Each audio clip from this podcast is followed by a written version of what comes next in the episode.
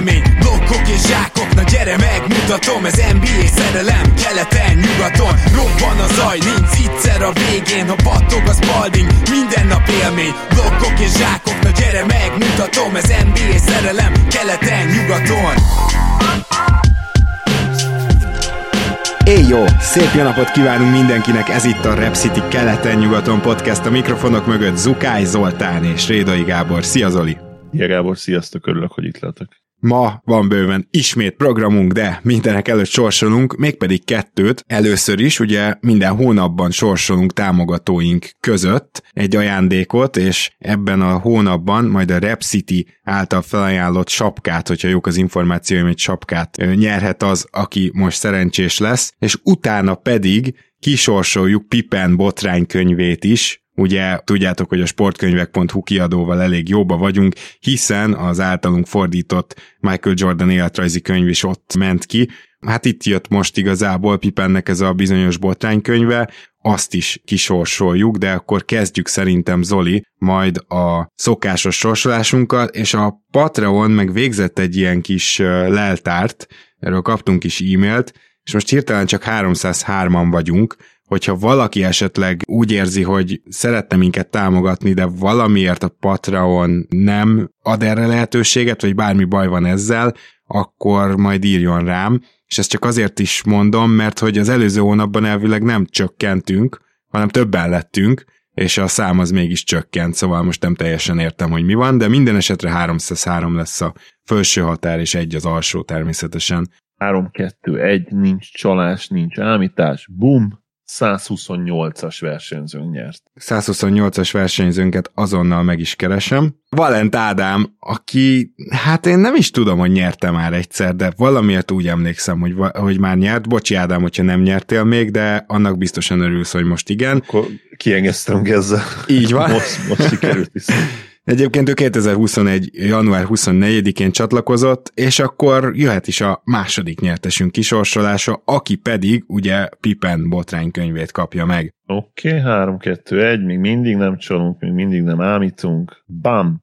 91-es versenyzőnk nyert ezúttal. Oké, okay. a 91-est is rögtön megtalálom. Igen, itt egy kicsit gondba vagyok, de az biztos, hogy Istvánról van szó. Megpróbálom felolvasni azt, hogy milyen néven regisztrált nálunk. Iftin Nafirom néven, és csak ennyit tudunk, hogy István, illetve én a e-mail címéből látom a többit is, de nem nyilván akkor nem fogom a teljes nevét felolvasni, hogyha nem a teljes nevén regisztrált hozzánk, viszont István, te bizonyára magadra ismersz, gratulálunk neked, mert egyrészt viszonylag friss támogatónkról van szó, ő is 2021-ben csatlakozott, június 12-én, illetve gratulálunk, mert megnyerted Pipennek a, a legújabb magyar nyelven is olvasható botránykönyvét, úgyhogy mindenképpen jelentkezzetek, mind a két győztesnek mondom, nálam, hogyha lehet, akkor Facebookon, jó? Ádám István, gratulálunk nektek. Köszönjük, hogy támogattuk minket. Így is van. És egyébként mindenkinek köszi, hogy támogattok, tényleg ez továbbra is a legfőbb bevételi forrásunk, és uh, hát az is, hogy ilyen sokan vagytok, annak ellenére, hogy nincsen olyan tartalom, amit csak ott kaphattok meg,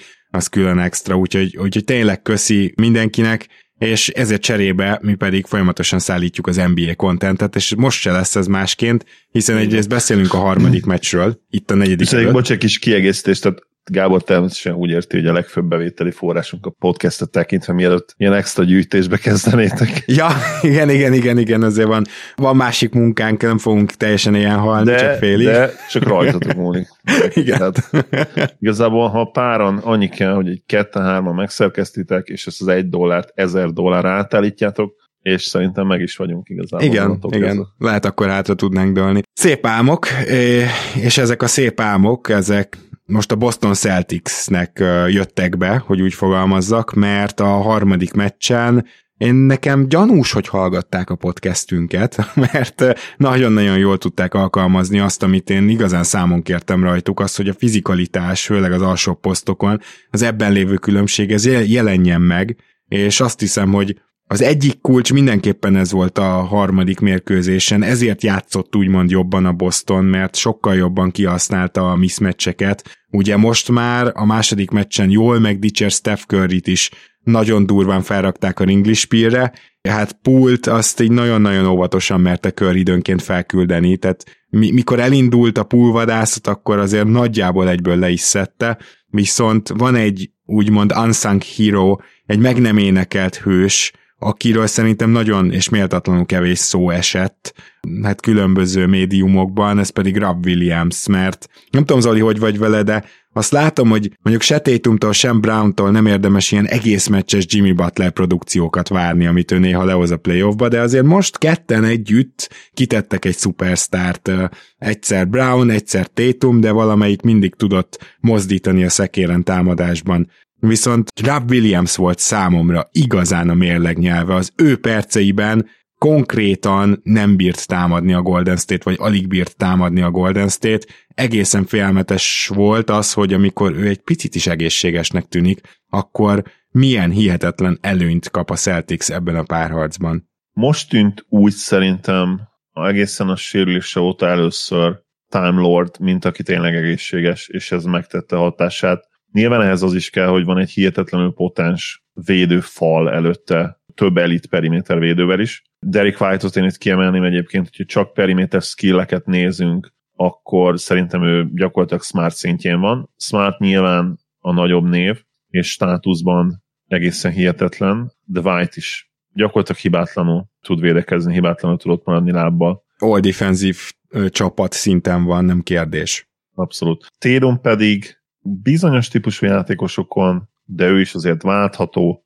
rohadt hosszú kezei vannak. Nagyon intelligensen tud mozogni, ami talán támadásban hiányzik, a, mint kosárlabda IQ, az benne szerintem védekezésben még inkább megvan, és most már azért nál is joggal kialakult az a reputáció, hogy ő egy elitvédő a posztján, és hogyha mindent egybevetünk, akkor szerintem ő is valóban ott van már, és Brown nincs sokkal lemaradva egyébként. Talán ő az, aki ebből a négyesből az utolsó, hogyha védekezési potenciált nézünk, vagy inkább jelenlegi szintet, de ő is nagyon jó. Tehát ő is bőven pluszos, pluszos, sőt, talán pluszos kategóriánál is egy fejebb lövő védő. És ez miért fontos Williams kontextusában? Hát azért, mert ugye két dolog segíti őt, egyrészt tudjuk azt, hogy milyen 30 percnél úgyse fog többet játszani, akkor sem, hogy egyébként teljesen egészséges lenne, véletően.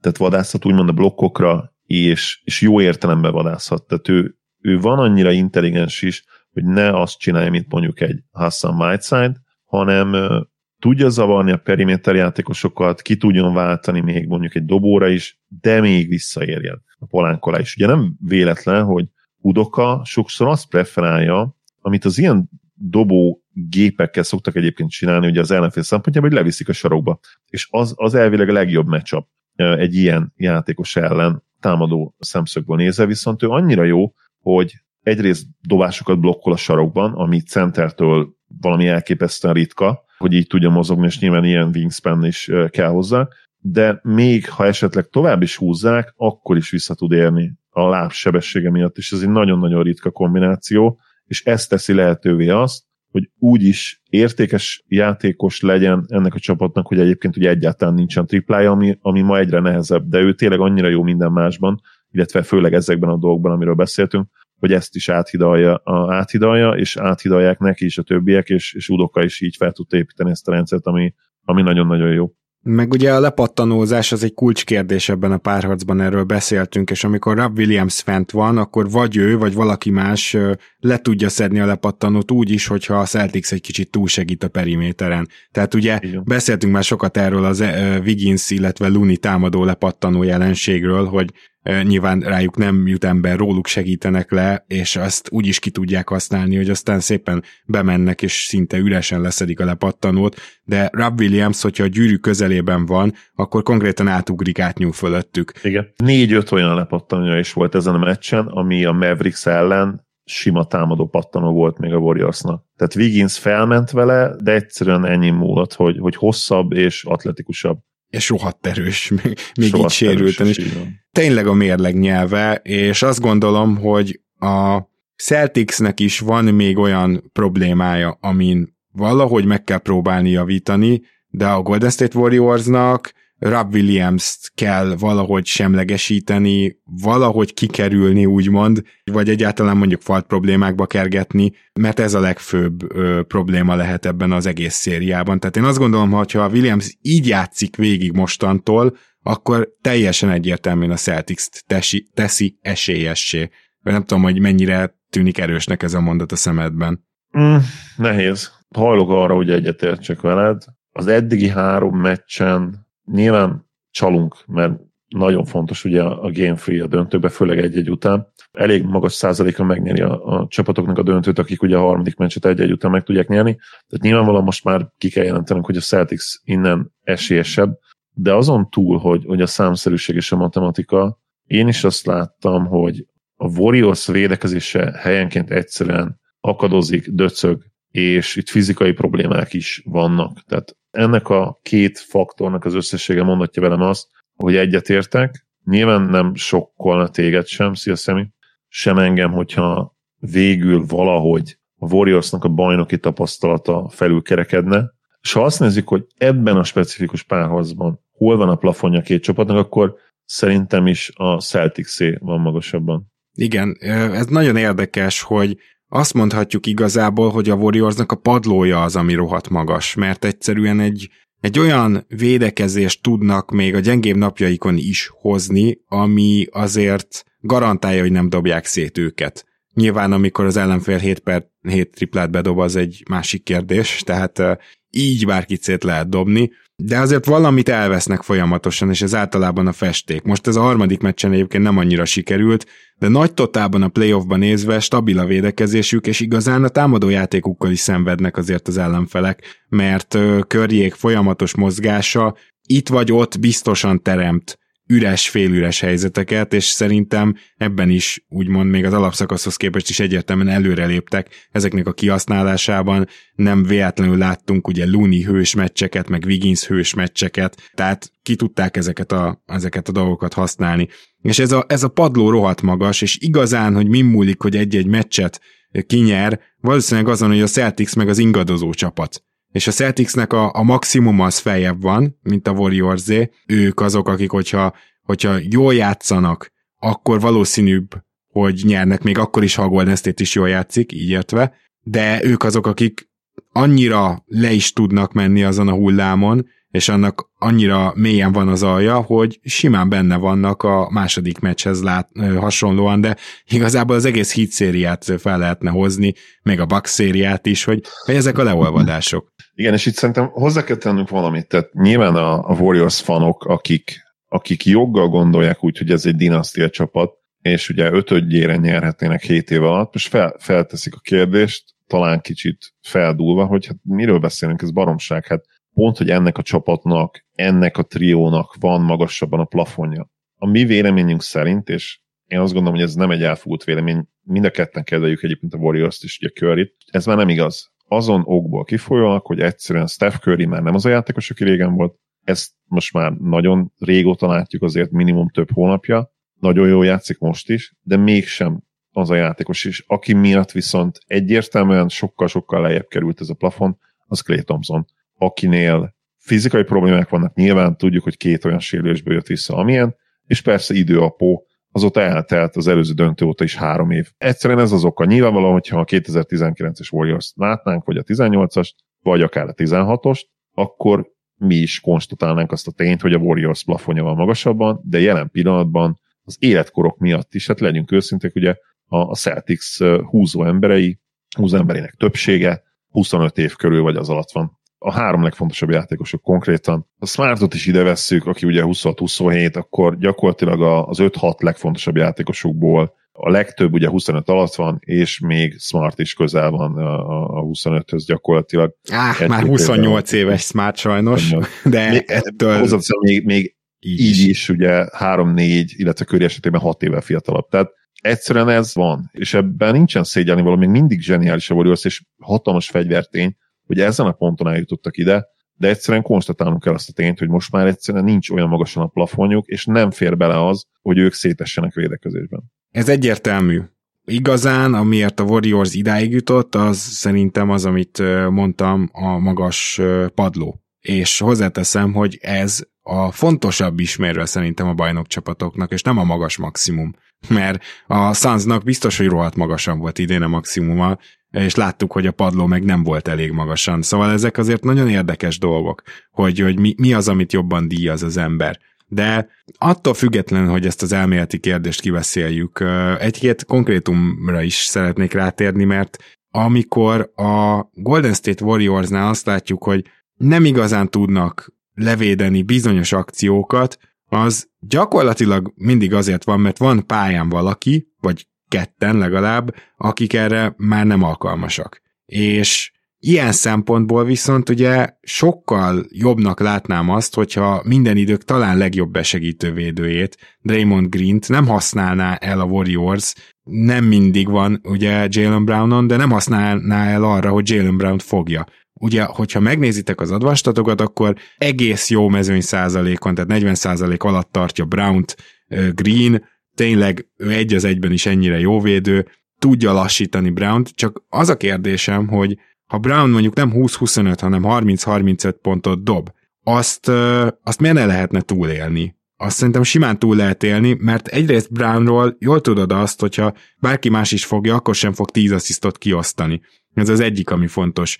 Tehát ő neki nincsen ilyen szintű playmakingje, de a másik, ami fontos, hogy oké, okay, legyen egy kicsivel hatékonyabb, de cserébe, még egyszer mondom, minden idők talán legjobb besegítő védője, ugye róla nem tud lesegíteni, viszont tudna bőven a celtics olyan emberen kezdeni, ahol mind gyűrűvédésben, mind pedig duplázásokban, vagy egyáltalán csak klasszik értelembe vett besegítéseknél Green működhetne, és azt gondolom, hogy így tudnád őt legjobban kihasználni, és különösen mondom ezt a harmadik mes tükrében, ahol Green elől és hátul is rossz volt. Tehát, hogy hátul ugye nem érheti annyi kritika, nem fogta rosszul brown de úgymond önmagához képest teljesen egyértelmű, hogy nem volt meg az a, az a meccs döntő vagy meccset megváltoztató impactja, amit ő ugye védekezésben tud hozni, sose támadásba tudott. És akkor sokkal jobban megbocsátaná neki mindenki, hogy támadásban szerencsétlenkedik, hogy van egy üres triplája, rádobja, köze nincs hozzá, az, hogy mondjuk a gyűrű közelében nem tud befejezni, az, hogy nem tud két büntetőt bedobni.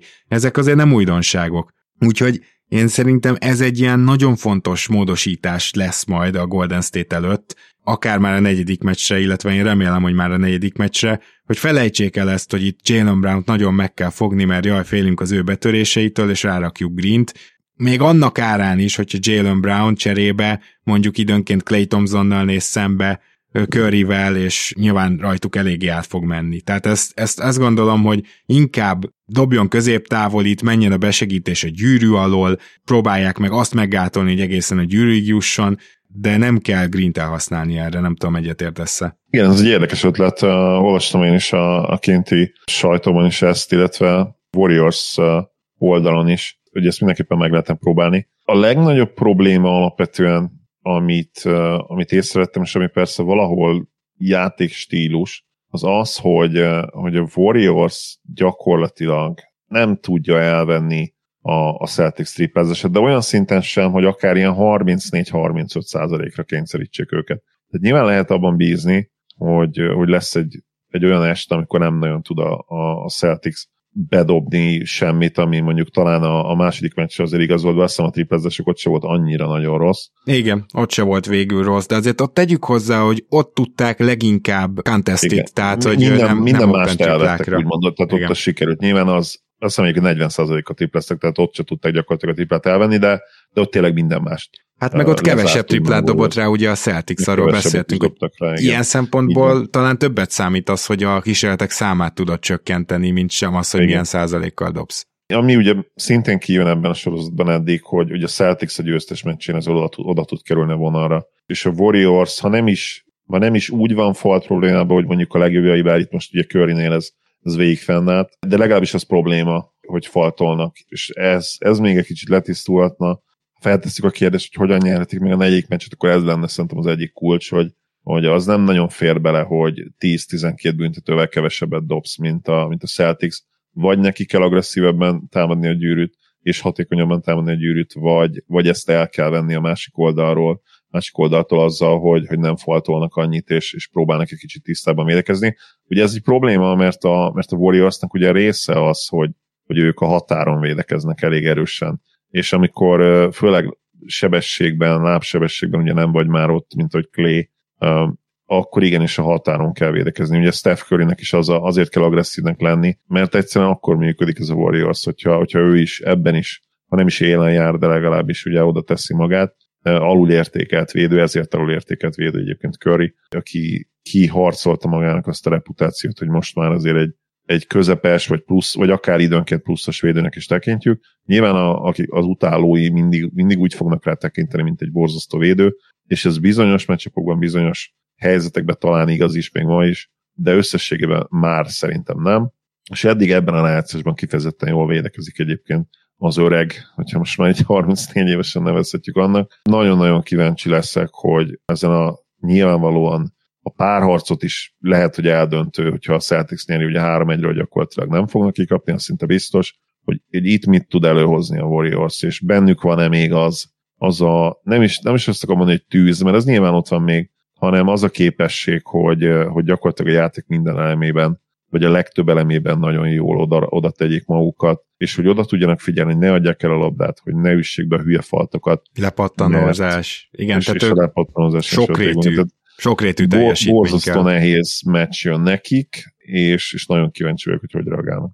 Mondjuk azért azt se vegyük teljes mértékben biztosra, hogy a Boston megint ezzel a Horforddal jön ki, aki Persze. gyakorlatilag egy hullámvasúton van, hogy Robert Williams még egyszer ilyen egészséges lesz, szóval azért ott, ott is bőven vannak ilyen visszaesési faktorok és lehetőségek. Illetve nyomás, nyomás most rajtuk van, tehát ha, ha nyilván a warriors is van nyomás, mert persze döntőben vagyunk, de, de a Celtics uh, még sose volt itt, ugye, ezzel a garnitúrával, és, és soha nem, nyilván soha nem is vezettek egy döntőben kettő, hogy értelemszerűen mivel nem voltak itt, tehát ott is azért meg kéne várni, hogy, hogy esetleg benne van egy olyan este, amikor ugyanilyen dobóhelyzeteik vannak, de csak 30%-a tripláznak, mert, mert az is azért érdekes lehet. Igen, egyértelműen.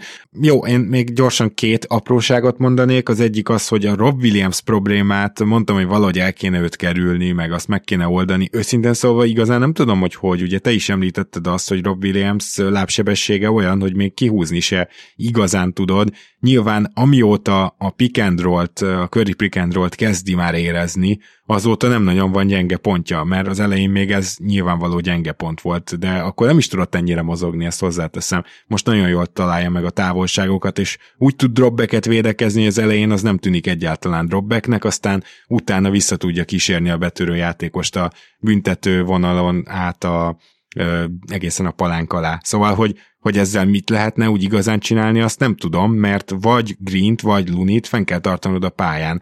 Tehát az egy nagyon alternatív univerzum, hogy egyiket sem, mert akkor mondjuk ki tudsz állni öt olyan shooterrel, ahol már ott már van lehetőséged elvenni Rob Williams erősségeit. De, de azért én megnézném azt, hogy lesz olyan pillanat, amikor egyikőjük sincs pályán. Szóval, szóval ez, ez egy nehézség, és a Celtics oldaláról is ígértem, hogy mondok még olyat, amiben szerintem igenis kellene javulni. A Celticsnek egyszerűen már egy nagy fejlődés volt a harmadik meccs, hogy kevesebbet futott a Golden State Warriors, de a támadások befejezésének elsietése az még mindig egy halálos bűn ez ellen a csapat ellen, és még mindig látunk ilyet. Szóval amikor például legalább három ilyen jelenet volt csak a harmadik meccsen, transition helyzetbe kerül egy eladott labda után a Boston és a Boston támad, és akkor aki legelől van a labdával, az neki megy két embernek, mert ugye most támadja a gyűrűt. Ez a döntő nem fognak úgy fújni, sokkal messzebb van a falthatár, és azért jó transition védekező csapat tud lenni a Golden State Warriors, vannak intelligens védői. Ha ez nem megy be, hogyha ott mondjuk nem tudsz faltot, faltot kiharcolni, akkor utána megy 5 a 3-ba körülbelül, vagy, vagy 4 a 3-ba, 4 a 2-be a Golden State, és ott véged van. Tehát nem, nem tudja a Celtics igazán levédekezni a Golden State a transitionben, és ezeket az alkalmakat kell tényleg a nulla felé leszűrni. Nem lehet valószínűleg teljesen, de megfontoltan kell támadni, és ebben még van fejlődni valója szerintem a Celticsnek. Neked bent maradt-e még bármi így a következő meccsre? Nem, szerintem nem. Nagyon várom, és utána nyilván gyakorlatilag a, a párharc kimenetelét illetően is már okosabbak leszünk, lehetünk, bár nyilván kettő 2 ugye semmi nem dől de, de hogy hogyan jutunk el esetleg ahhoz, az is, az is érdekes, meg értékes info lehet majd.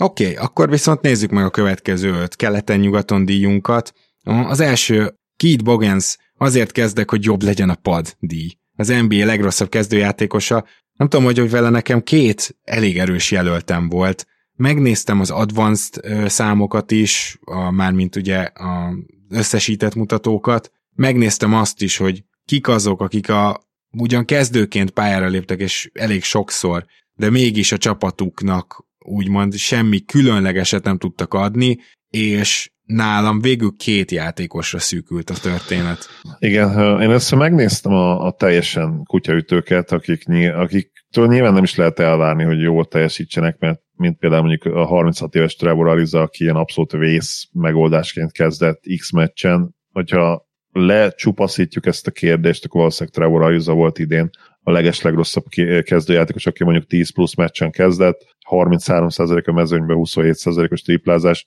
55%-os büntetőzés, nyilván alig dobott. Aztán eszembe jutott CG Elebi is, aki talán így névre lenne a leggyengébb, ugye, a, a, aki szintén 39%-a mezőnyben 29%-os triplázás. Ő az, akit a Portland már úgy dobott be, ugye, hogy, hogy a teljes tankban, és amikor már a saját normális NBA játékosaikat is elkezdték kivenni, és akkor valakinek játszania kell címen. Így van, és ugye egy ilyen játékosok Kion Johnson egy másik kategóriában is egyébként pont emiatt szóba került, szóval ez a, ez a Portland az izgalmas volt, de végül egyszerűen volt egy olyan név, amelyik úgymond üvöltötte felém, hogy, hogy válasz ki engem, válasz ki engem, mindent egybevetve, státusz, szerepet, elvárásokat, tényleg mindent egyben nézve, szerintem nem lehet más a nyertes, mint Kemba Walker, a.k.a. a két lába járó mínusz egy ember. Kembát nem tettem be ebbe a két emberbe, de egyszerűen csak azért, mert ott nagyon igazad van, hogy ő ugye azért ő tényleges kezdő volt, mert Arizáék kényszerkezdők voltak most, és, és tíz meccs miatt nem tank, fogom... Tankkezdők, igen, elebi is. Elebi is, de, de emiatt ugye nem fogom őket itt a, a kezdők között díjazni, viszont volt két olyan kezdőm, aki legalább 40 meccset kezdett. Ez a két kezdő Avery Bradley és Killian Hayes, és elképesztően nehéz volt döntenem közöttük. Nem tudom, hogy bármelyikük felmerült nálad, de hogyha nem, uh, akkor igen? Én gondolkodtam Bradley, de megnéztem a statjait, és utána felsejlett bennem egy-két Mavericks meccs is, és ő nem játszott idén rosszul, tehát majdnem Szerintem 38%-a triplázott, 40% felett dobott a mezőnyből 7 pont. Szerintem ő nem játszott rosszul, tehát a legrosszabb kezdőnek nevezni... Így van. Eh. Nem is nyert nálam, de azért azt el kell mondani, hogy advanstatokban egészen tragédia évet hozott, tehát úgy mondanám, hogy hátrafele mínusz egy, előrefele mínusz két ember volt, és hogyha, hogyha megnézed a statisztikát, akkor nem tudott ő sok triplát rádobni, és csak az volt az egyetlen, amit meg tudott idén csinálni. Ráadásul ugye, mivel a Lakers pont, hogy nagyon szenvedett, ezért onnan nagyjából stílszerű, hogy két ember neve is felmerült. Viszont a győztesem az Kilian Hayes lett, és majd visszatérek Kemba Walkerre, nyilván azért vágtam ki, mert úgymond nem is szerepelt eleget ahhoz, hogy, hogy a kritériumnak megfeleljen, de mondjuk Őszintén szóval amíg szerepelt, addig nagyjából, ha nem is végig, mert volt, hogy kirakták a kezdőből, de akkor nagyjából kezdett, szóval nekem nagyon tetszik a, a pikked. Kilian Hayes viszont hát gyakorlatilag azt mondhatjuk, hogy azon kívül, hogy volt némi szervezése, azon kívül meg vissza is esett majdnem mindenben tavalyhoz képest. Kilian Hayes védekezésben mutatott biztató dolgokat, de az advanstatok még ezt abszolút nem látták rajta, támadásban pedig gyakorlatilag mínusz három ember volt, tehát az már nem is mínusz kettő. Már csak ketten támadtak.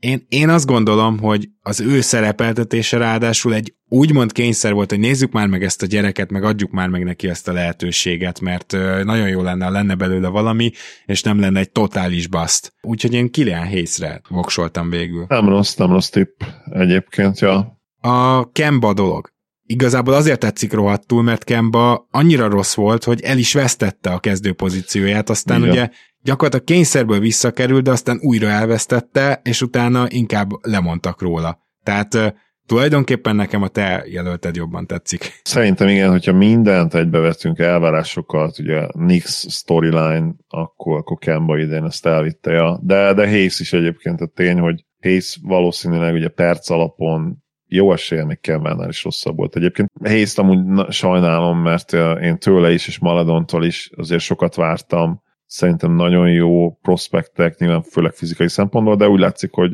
hogy a kosárikó az, az egyszerűen nem, az, az nincs ott meg, vagy, vagy ez a megfoghatatlan valami, mert nyilván nem csak kosárikó múlik ez, hanem, hanem egyéb dolgokon is. Hány olyan amerikai középiskolás szupersztár is van, akiből végül nem lesz semmi, pedig későbbi NBA szupersztárokkal tök azonos statokat hoznak középiskolában, meg tök hasonló dolgokat csinálnak, aztán valamiért mégis megáll ez a dolog, és egyszerűen a felnőttek között úgymond nem képesek erre. Valószínűleg ez egy megfejtetetlen dolog, mert ha ezt konkrétan meg lehetne fejteni, akkor nem is lennének basztok gyakorlatilag. Na igen. A következő díjnál annyira örültem, hogy csomó jelölt van, de tényleg csomó jelölt, és uh, alig bírtam választani konkrétan.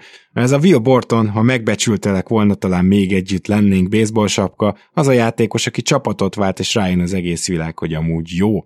Nyilván itt olyan játékosról kell beszélnünk, akinek az előző csapata azt mondta, hogy köszi nem kell lesz így vagy úgy, de, de nem kell lesz. Azt hiszem, hogy az, hogy ennyi jelölt van, az jól mutatja azt, hogy néha a játékosoknak a, a skillsetje, vagy egyáltalán a, a mentalitása egyszerűen máshova illik be. Tehát erre vannak példák, de most rengeteg olyan példa van, amit, amit ilyen sztori támaszt alá.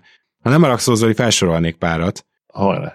Aztán majd mondod, hogy mennyi az átfedés. Először is szeretném Jeff Green szóba hozni, aki gyakorlatilag azt mondta a csapata, a Brooklyn, hogy hát akkor inkább cseréljük ki úgymond Millsappel. Ez nyilván nem egy, egy az egybe csere volt, de ők elengedték Jeff Green-t, hogy majd jön Millsap, és közben meg a Denverben Jeff Green ö, ö, teljesen korrekt volt, tök jó volt, Millsap pedig ö, gyakorlatilag kikerült a Brooklyn keretéből, és a végén nem is ott fejezte be a szezont, hanem Philadelphiába. Szóval szerintem ez egy marha jó sztori például a Will Borton díjra.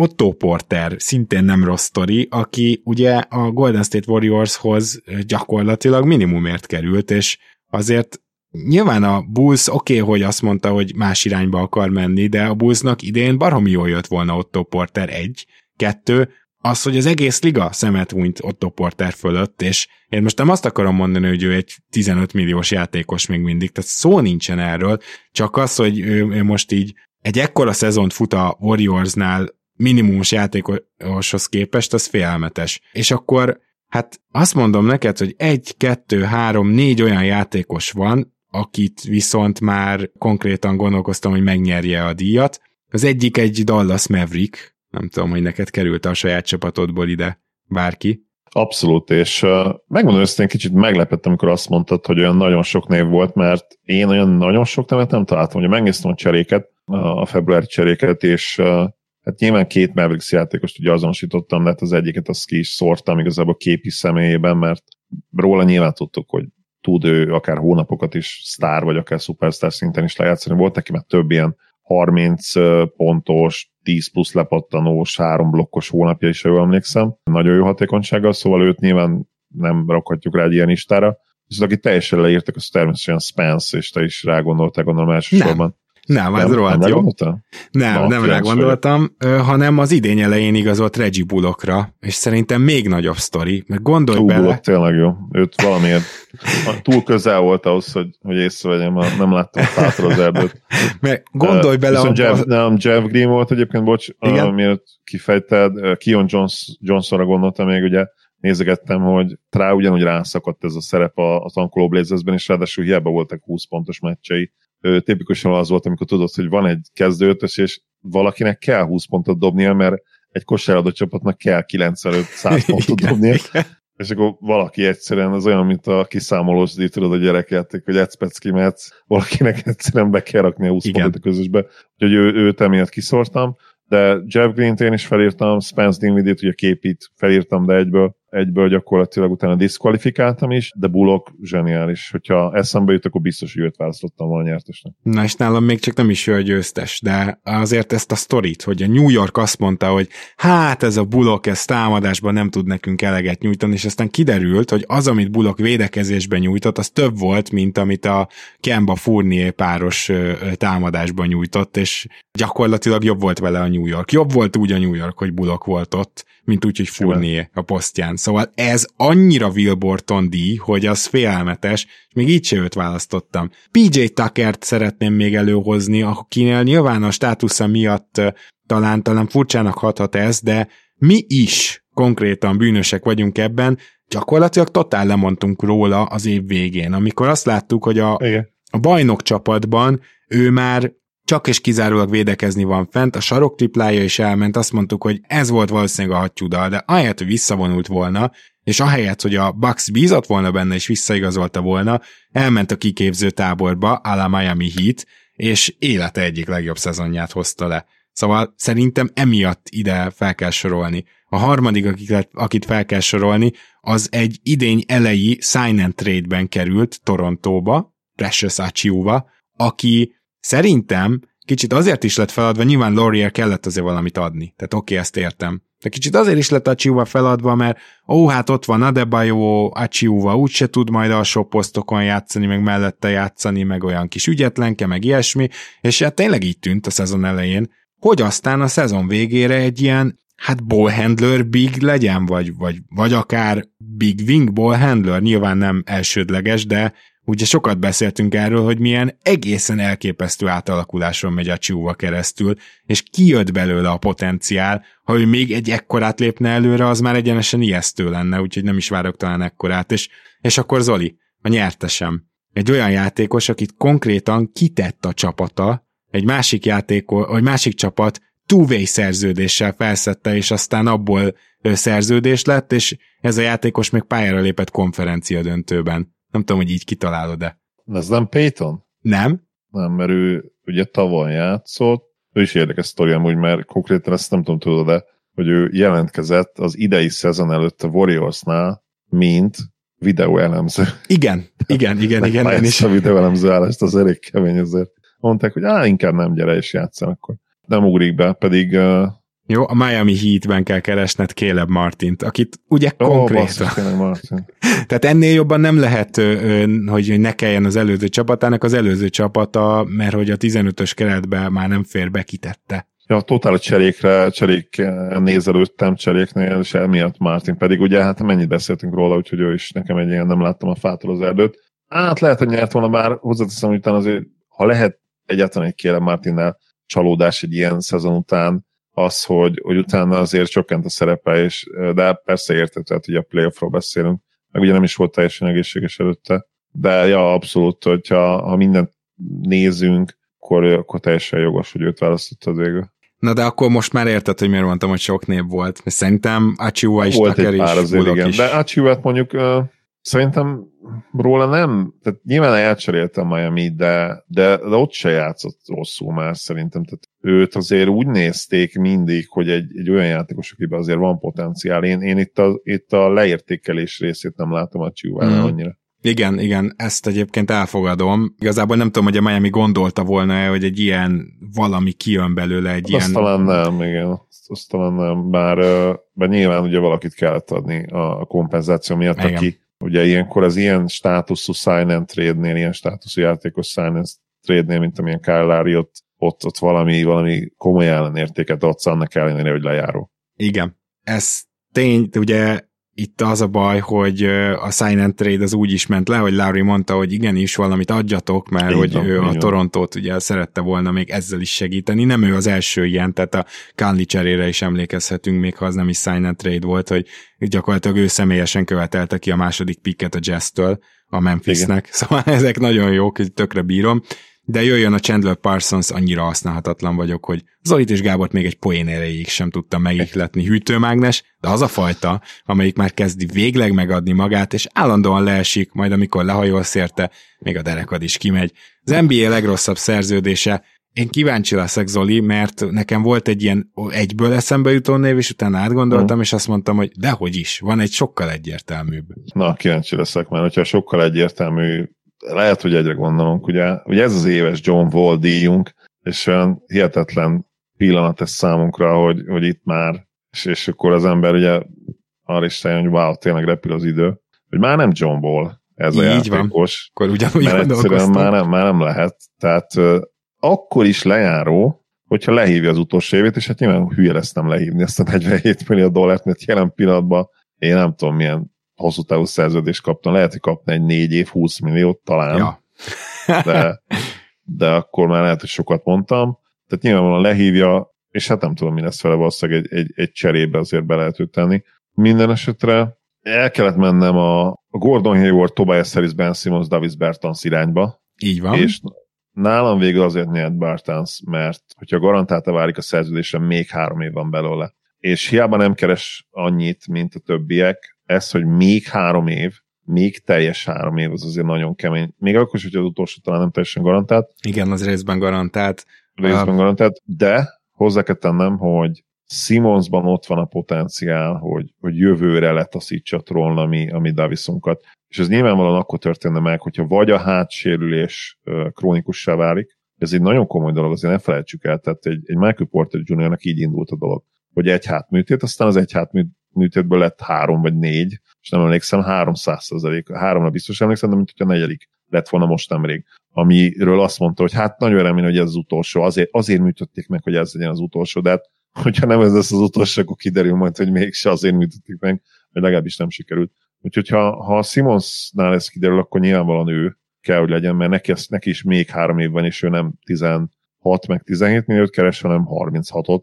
Te figyelj már, Zoli. 33 körül. Én egy egyértelműen rámondtam Simonsra, és elmondom neked, hogy miért. Azért, mert Simons emellett még mentálisan is nagyon komoly problémákkal küzdik. Igen. Szóval, hogy, hogy én emellett már nem tudtam elmenni szó nélkül. Mert teljesen jogos a Bertans tipped. Hogyha abba az ideális világba belehelyezem magam, hogy Simons majd pszichológushoz is megy, meg fizikoterapeutához is, és tökéletes. És mondjuk legalább a régi szintjét tudja. Igen, hozni, igen, igen. Ami még lehet, hogy még mindig nem ér 30 milliót, de az már egy rohadt jó játékos, az év védője esélyes, tehát hogy értjük, értjük, hogy az azért már teljesen máshogy néznek ki szerződés árérték arányban, de hogy ez az ideális világ még létezik-e? Hát az eddigiek alapján inkább arra szavazok, hogy nem Egyértelműen ezek a léc. Hogyha ezt így bemasszírozom magamba, akkor igen, akkor Bertans.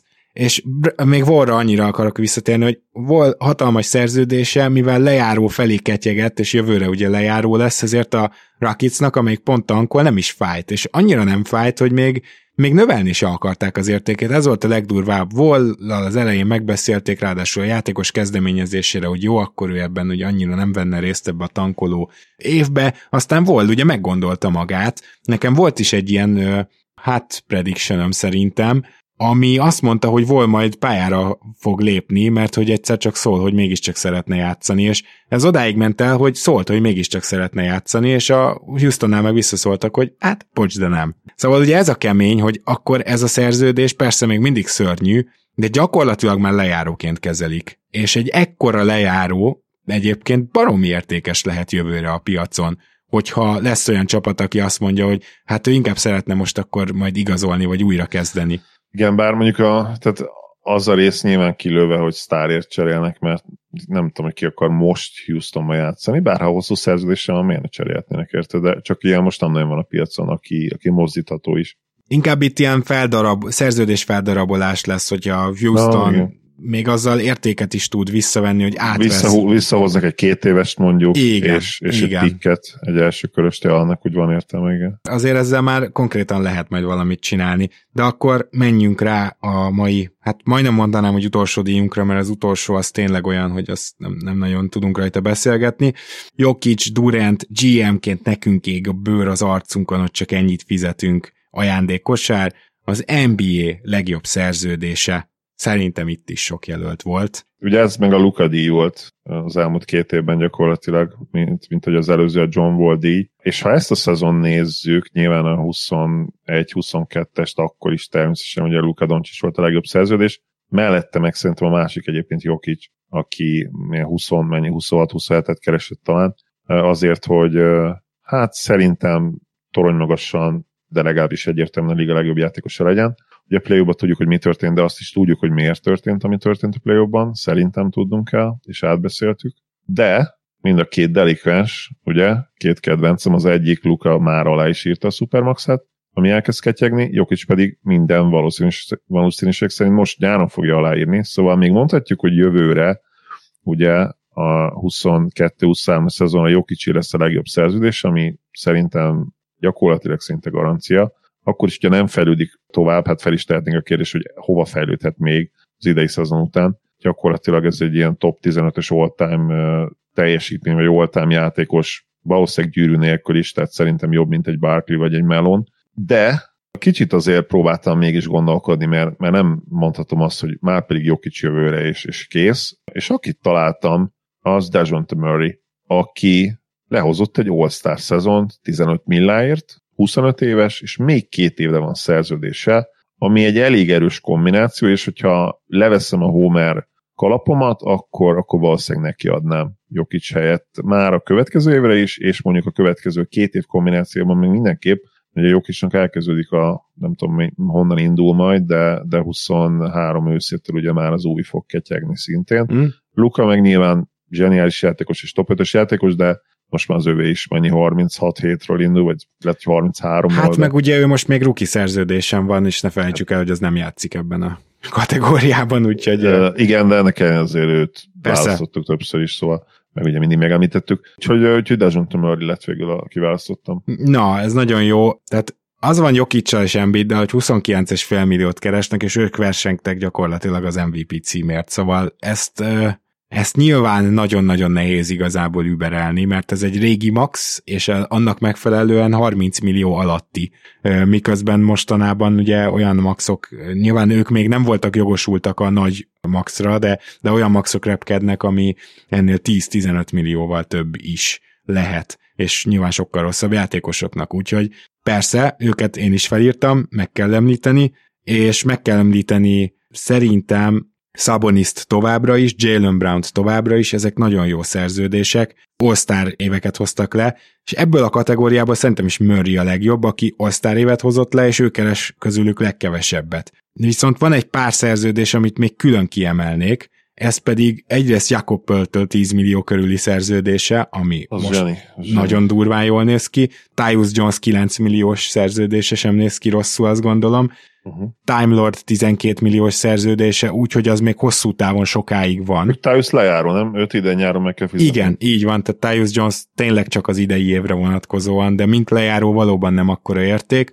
Lett egy nyertesem, csak azért is olyat akartam választani, bár szerintem Murray jobb jelölt, és egyetértek veled, hogy neki kellett volna nyernie, de mégis Maxi Klebert hoztam ki nyertesnek, aki 9 milliót keres. Őt is elfelejtettem, baszki, hihetetlen, hogy a saját játékosaink 9 milliót keres, szerintem az év második legjobb védőötösében talán ott is kellett volna, hogy legyen, de ha lenne a harmadik legjobb védőötös, akkor, akkor igen, és a playoffban ráadásul még triplából is megtátosodott több meccsen is, egytől ötig tud mindent fogni, de gyűrűt is tud védeni, van azért gyengesége, persze, de egy képzett játékos, én azt gondolom, hogy 9 millióért, úgyhogy még az ő szerződése is tart még tovább, ez egy egészen frenetikus kontrakt. Nagyon összeszerződése. Max, Maxinek tényleg az a gyengéje, hogy, hogy, a, hogy nem lehet úgymond csapágyasra járatni, mert akkor egyből elkezdődnek ezek az apróbb sérülések, és, és már nem tud egyszerűen úgy játszani olyan szinten. Tehát azért is hullámzik annyira, mert egy-egy meccsen olyan hihetetlen energiákat kell belerakni,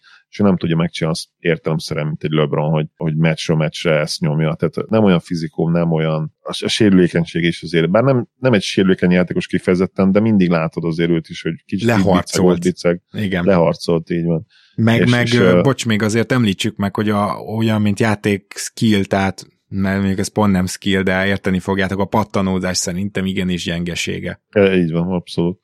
A minden esetben nagyon-nagyon jó szerződés 9 milliáért egy ilyen uh, floor spacer védő. Ha, ha ő padról tudna bejönni 20 percre egy ideális Mavs rotációba, play az, az egészen hihetetlen érték lenne, és akkor nem is harcolná le magát annyira, ugye. Közben mondanám, Robert Williams idén 10 milliót keres, jövőre 11, 12, 13 félelmetesen jó szerződés lesz, hogyha egybe tud maradni. Szóval itt azért voltak bőven jelöltek. És a. Tehát azt igen, hogyha most megnyerik a bajnoki címet, jövőre már biztos, hogy őt fogjuk mondani. Legalábbis, Mert ha megnyerik a bajnoki címet, akkor abba tevékeny szerepet játszott. Legalábbis alapvetően top 3-as jelöltünk igen. lesz ebben a kategóriában. Chris Paul már a kis iskolapadban ülve oktattam plecsni, a legjobb RPM, de ugye szoktuk nézni a Raptort is, szoktuk nézni a LeBron nevű, régen PIPM-nek nevezett cuccot is, és hát mindenhol Jokic nyert. Szóval, hogy így... Ez nem volt, nem volt idén közel ez a, ez Igen. a díj. Nem, itt nem rezgett a léc, igen. Nem, hát meg igen. gyakorlatilag egyikbe se közelítette meg senki Jokicsot, ami egészen Nagyon-nagyon remélem, hogy egészséges tud lenni ővel ez Denver. Megkavarhatnák ott szépen a nyugati nem mondom, hogy állóvizet, mert idén is az izgalmas volt a Warriors visszatérésével, a Suns, Suns ugye még mindig zseniális volt, bár ugye volt a leolvadás, és hát jövőre jön vissza Clippers, megtippelhetetlen lesz a nyugati konferencia, és megint el kell majd mondanunk, hogy ez lesz minden idők legjobb nyugati konferenciája, és lehet, hogy már igazunk volt ezzel kapcsolatban a múltban is többször, és lehet, hogy most megint igazunk Igen. lesz, hogyha független attól, hogy ismételjük magunkat. Viszont amikor elmondtuk ezelőtt az év előtt, hogy na ez nem az lesz, abban is igazunk lett. Igen. Úgyhogy ezt is tegyük hozzá, hogy amikor, amikor gyenge volt a nyugat, akkor azt is azért úgy ki tudtuk tapintani. Jó, akkor én azt hiszem, hogy a mai adásunk végére értünk. Zoli, köszönöm szépen, hogy ma is itt voltál. Örülök, hogy itt lettem, nagyon élveztem a mai adást is. Köszönjük még egyszer, fiúk, lányok, hogy támogattok minket, ugye vannak kedves nőnemi hallgatóink is.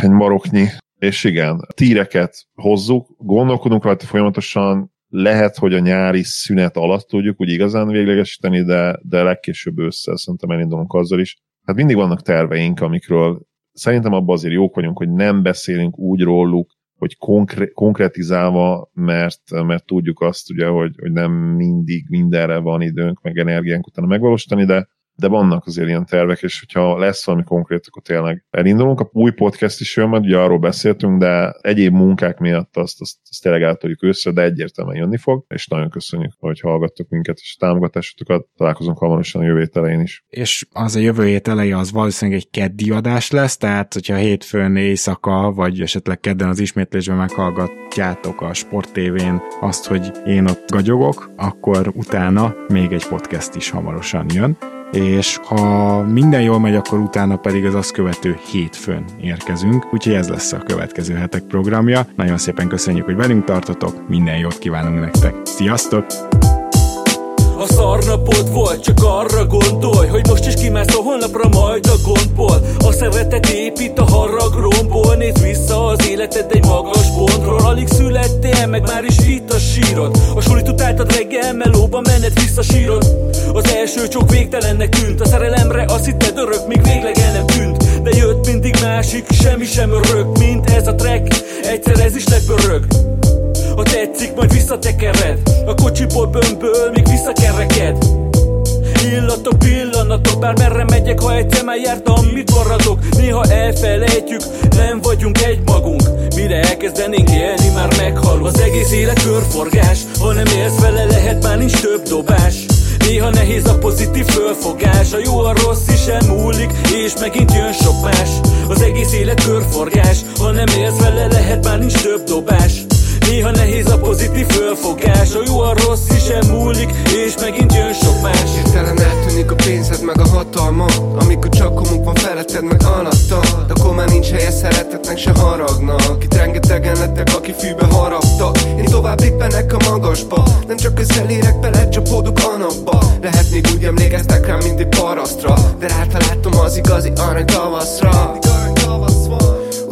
ez az életrendje? Az elején még te is tudod éretlen vagy. Soha ne veszek egy-egy értetlen Elég türelmes és egy napon minden értelmet kap. Mielőtt elszáradnak a virágok pompáznak. Mielőtt kisutanak úgy tűnik, hogy borús az ég. 96-ban még a Nintendo-mon kontráztam. Egy perc alatt elmúlt 25 év. Mert az egész élet körforgás Ha nem élsz vele lehet már nincs több dobás Néha nehéz a pozitív fölfogás A jó, a rossz is elmúlik És megint jön sok más. Az egész élet körforgás Ha nem élsz vele lehet már nincs több dobás Néha nehéz a pozitív fölfogás A jó, a rossz is elmúlik És megint jön sok más.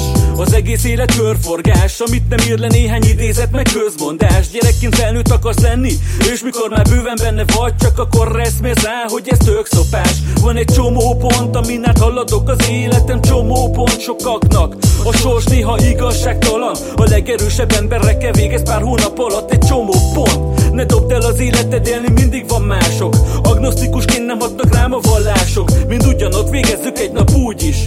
Élni kell baszki, ha meghalunk is. A rexem lassan baja van az összes testrészem. Nekem maradok anyám kis fia és az öccse testvéremnek. Amíg az időn zabálják a langolierek Addig ütöm a vasat, aztán majd jut ilyenek. Mert az egész élet körforgás Ha nem élsz vele, lehet már nincs több dobás Néha nehéz a pozitív fölfogás A jó, a rossz is elmúlik És megint jön sok más. Az egész élet körforgás Ha nem élsz vele, lehet már nincs több dobás. Néha nehéz a pozitív fölfogás A jó, a rossz is elmúlik És megint jön sok más